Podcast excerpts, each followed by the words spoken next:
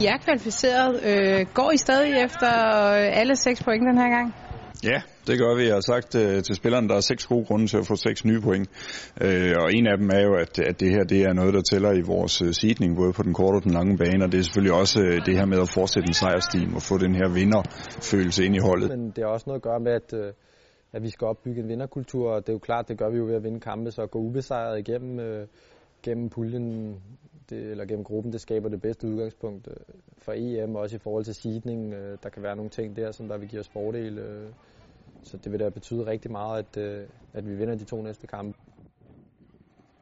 Jamen, jeg tror, det bliver en, øh, en svær kamp. Vi havde lidt problemer med den første gang. Jeg vil sige, øh, som hold er vi et helt andet sted nu også. Det var vores anden kamp, vi spillede, og der var mange ting, som der ikke var på plads, og vi var ikke spillet helt sammen og sådan noget. Øhm, men jeg, jeg, jeg går, ja, vi går der 100% efter en sejr. Jeg, jeg er sikker på, at hvis vi rammer vores niveau, så vinder vi også kampen.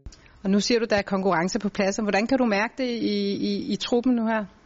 Jamen, at der bliver gået til den. Altså, jeg, jeg synes, det er nogle fantastiske øh, drenge at arbejde med. Jeg synes, de har en rigtig fin mentalitet, og de har også altid et godt humør.